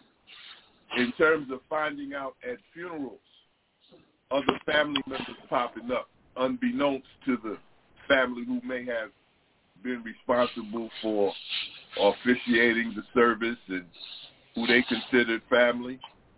Brother, you know, we FOI, brother. I got caught doing security because it almost went to blows. And I I knew both people, you see? And so this is right. real. This is not just some hypothetical. We talking, ladies and gentlemen, brothers and sisters. And lastly, I'll never forget Caucasian colleague of mine in the fire department used to always identify himself as a mutt. Because again, in the fire service, you got people who say with pride, I'm Irish. Say with pride, I'm Italian. Say with pride, I'm German. And of course, we as black people, not knowing our roots, we just have the melanin. The melanin, we have the obvious credentials, right? But he, he was a Caucasian, and he considered himself, he called himself a mutt because he didn't know his lineage. He said he was one of two uh, males in his family. He said to me his brother was a card-carrying member of the Ku Klux Klan, and but you know he believed in you know uh, man's humanity to man, judging each other by the content of your character and not the you know color of your skin. And being a firefighter, we know fire doesn't discriminate. So when it's time to rumble, it's time to rumble. Fire don't care if you're black, white, or what your ethnicity is. Right. So anyway, he had a great aunt. He had a great aunt who was on what we consider her deathbed, and she wanted to make a deathbed confession. So she asked him and all the cousins to come around the bed. She had to get it all, only to let him know and his brothers, his sibling, and his cousins. Your great grandmother was a black woman. Mm. wow.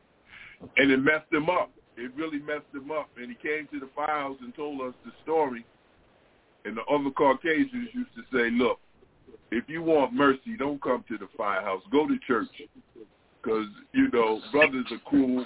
They didn't give a damn about him being shook up because he found out he had black in his blood.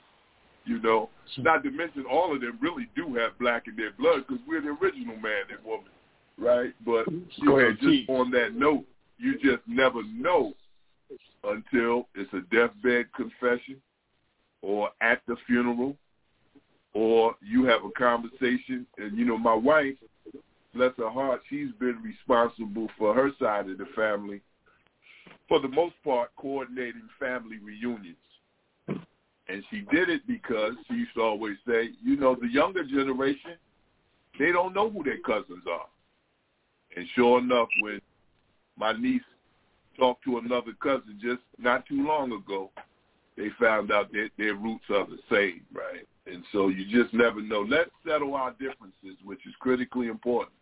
And I believe Brother Forrest is trying to emphasize and Brother Rudolph, and I'm bearing witness to it. Let's settle our differences. Let's tell the truth one to another because we don't want to get to this uh, level of our lives and, and, and, and not have peace and harmony. You know, let's let's let's man up. Let's woman up do what we got to do, point out the wrongs, acknowledge them, confess, repent, atone, forgive, reconcile, and then we come into the oneness of Almighty God, Allah, and ourselves. So thank you, Brother Forrest, for bringing that up. Critically important. Thank you, Brother Rudolph, for bringing that up. Critically important. As we're at 5.45 p.m., moving into our last 15 minutes of this week's program of disaster awareness, community preparedness.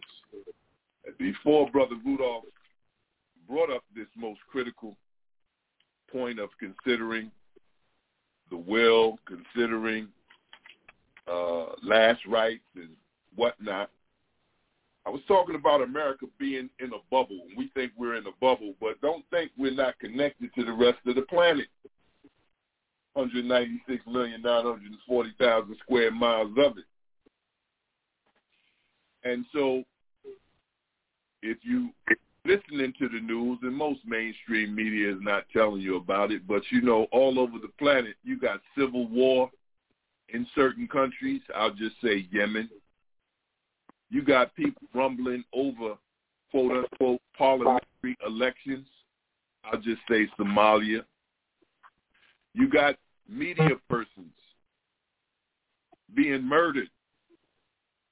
I'll just say in Mexico. You got land rights. People rumbling over their land rights in Costa Rica and Guatemala.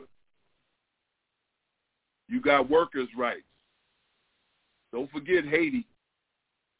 Our brothers and sisters in Haiti, boy, they living in a situation that's really very difficult to explain. It's, as they used to say in relationships recently, it's complicated. What about the people who are seeking asylum in all of these countries where they're having these wars or famine, you know, asylum seekers, if you will. These are all international. And don't forget the CIA just got brought up on charge. The CIA got brought up on charges. How, how's that happen, right? For their foreign intelligence surveillance, what they call the Foreign Intelligence Surveillance Act collection. And Brother Rudolph talked about the movie The Siege, and it's whether it's international surveillance or national surveillance.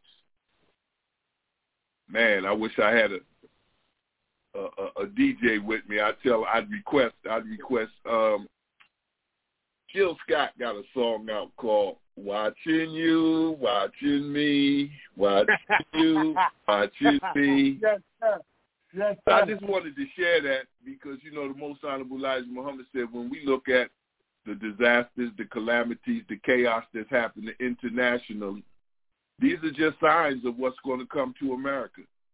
Right. Here as we speak.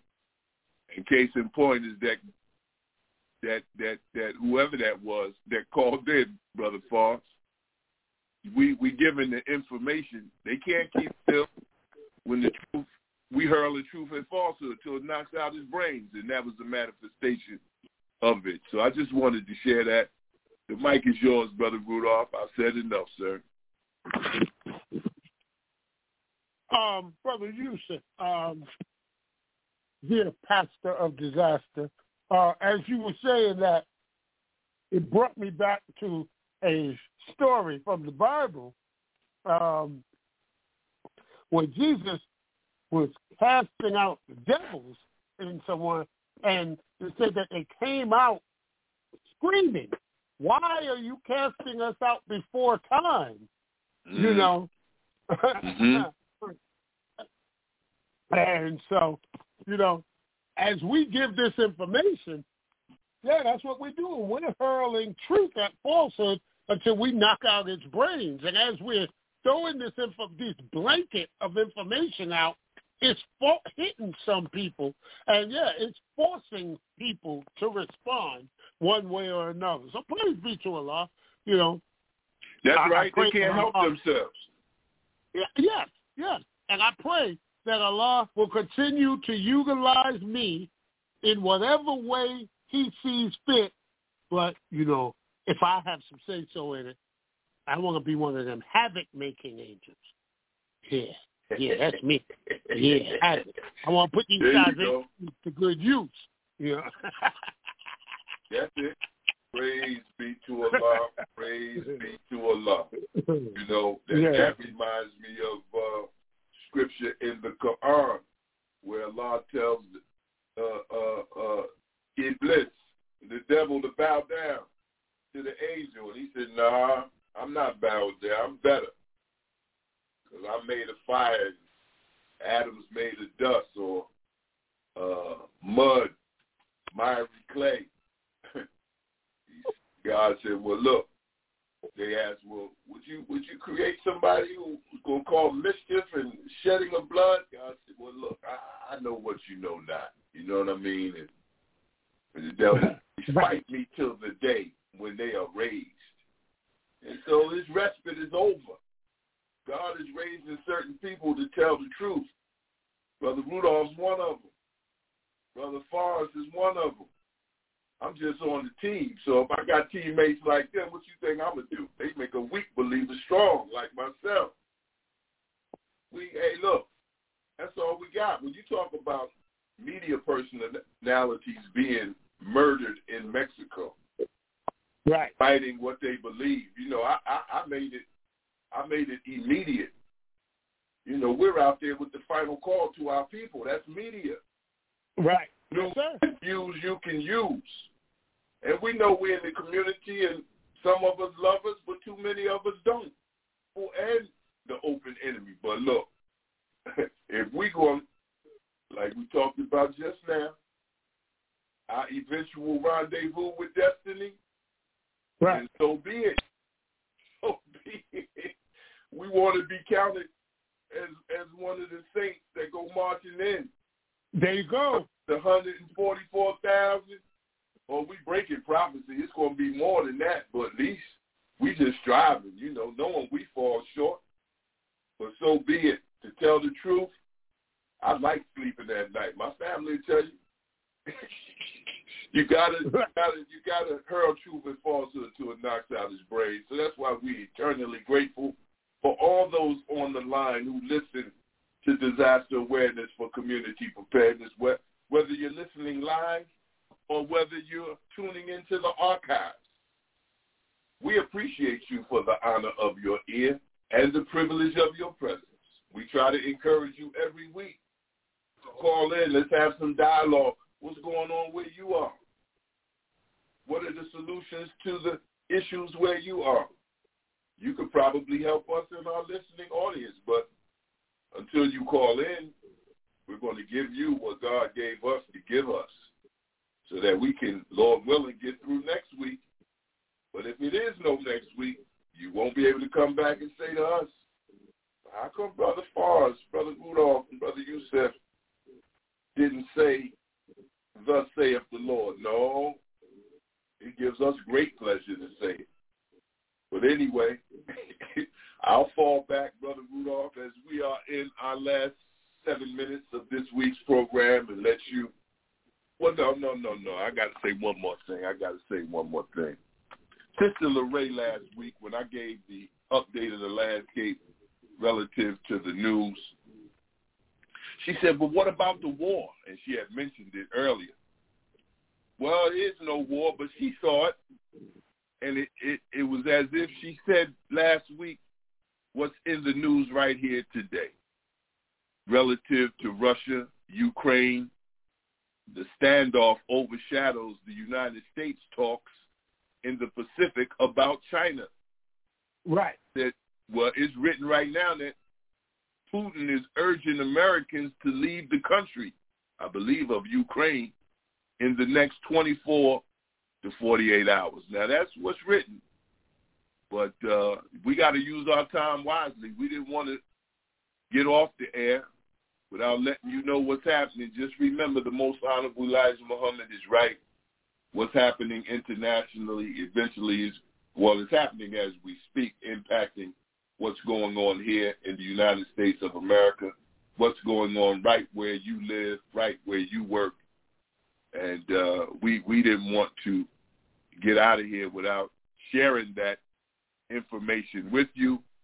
Do with it what you may, but it's about turning what you hear, what you know into practical application and daily implementation. Disaster awareness for community uh, preparedness. Make a plan. I'm telling you, and reassess your plan and your survival kit because you're going to need it, Brother Rudolph. Yes, sir. Yes, sir. You know, as you were uh, just talking about that, uh, it just popped into my head one of my one of my favorite verses from the Holy Quran. You know, you know, paraphrasing, of course, because you know I'm not um, uh, uh, the theological student, so I'm not claiming to know know verse and paragraph and ayat. I just know that I've read it in one of these uh, uh, uh, um, uh, um, times of me reading the Quran during Ramadan. I, I've read this verse, and it says, "And had we not raised men to repel men, the earth would have been overrun with wickedness." Yes, I love that ayat in the Quran. And I want to be one of them men that was raised to repel another. That's my prayer. Yeah, that that's it. You know, in, in the church they used to say, you know, I'd rather be a doorkeeper in the house of the Lord. You know, yeah, a doorkeeper, right? An usher. That's that one that's guarding the door to control who's coming in. You may not understand the position of a doorkeeper, but it's a very significant position. That's well, right. as one who is raised to repel something else, yes, that's a very significant job, and that's what I, uh, if I had my choice in the matter, would want to be. Praise be to Allah. So however it comes, it comes. But you know, let me just throw this out there um, to all that are listening. Look, with our young folk that's out there, young folk. I'm 59 right now today, so I can say young folk. And that's anybody that's 58 and under. They're young folk to me. Boy, I've been waiting for years to be able to say that.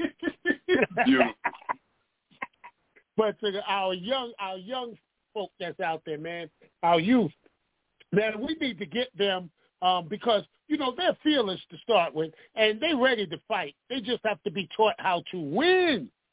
See, it, it's like like that scene from uh, uh um the Django where uh Leonardo DiCaprio is talking to. He said, "Oh, you can fight. You may not win, but you can still fight." Yeah, but see, we don't just want our children out there just fighting just to be fighting. No, we want you to know how to win the fight. And so in order to win a fight, there are certain things that you're certain, there's a certain body of knowledge you have to have. And so we need to get them these publications so they can infuse their mind with the words and the teachings of the most honorable Elijah Muhammad so they'll be imbued with truth so they'll know how to make the and when to make those kill shots. So they need a message to the black man. They need our Savior has arrived. They need the fall of America, How to Eat to Live, Book One and Book Two, and uh, uh, um, A Torchlight for America. They need those books in order to get that information in them so they can understand where they are in, not in history, in prophecy in this day and time that we're living in because we're not talking about history now. We're talking about what's going on right now and what is still yet to come. And they are written into this thing. It's interwoven into them and them into us. That's why it says young men for war, older mm-hmm. men for counsel. And so we have to counsel them because they go into war one way or another. And whether the war mm-hmm. is going to be with each other or with their open enemy, but they are born for war. So we just have to help direct them and help them to um, learn how to win in the fight. So I just wanted to just get that out there and throw that out there so we can go, you know, yeah, everybody can go to uh, Final Call bookstore and order one of those books and send it to somebody that you know is struggling, one of these youth that are out here that are struggling right now with trying to understand where they fit in to what's going on because they they know that they stick out like a sore thumb with a lot of the groups that they're with and they're trying to figure out why don't they fit in why are they like a square peg in a round hole? Because you've been designed by your creator for something else, but you're trying to fit yourself in somewhere that you are not supposed to be.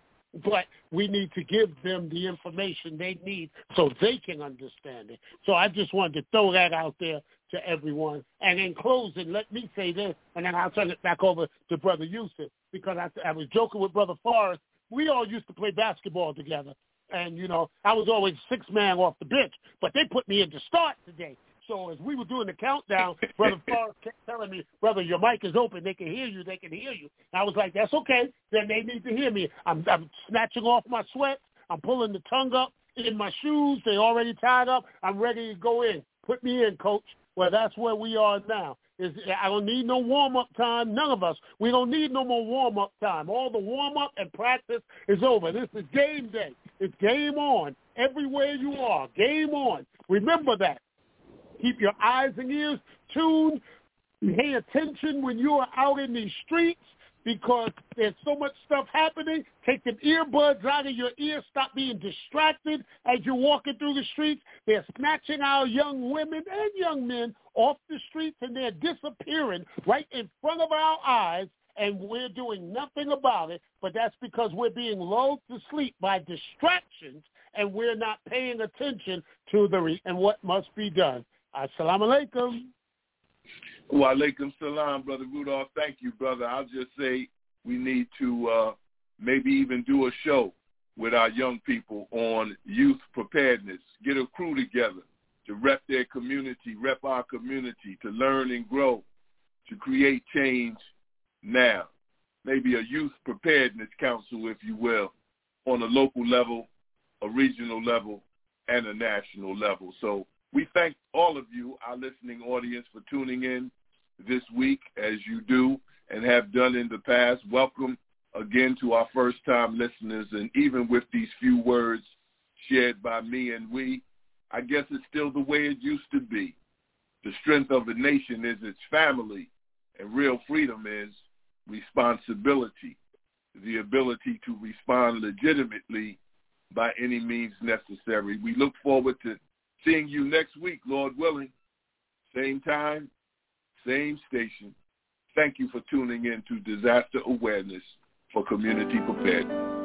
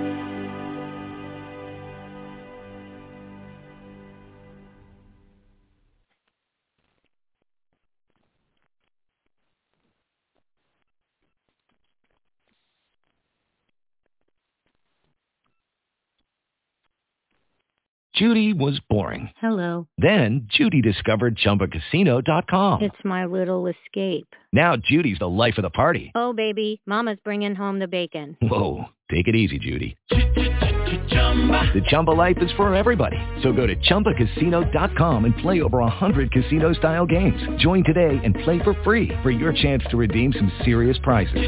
chumba ChumbaCasino.com. Purchase necessary. Void where prohibited by law. 18 plus terms and conditions apply. See website for details.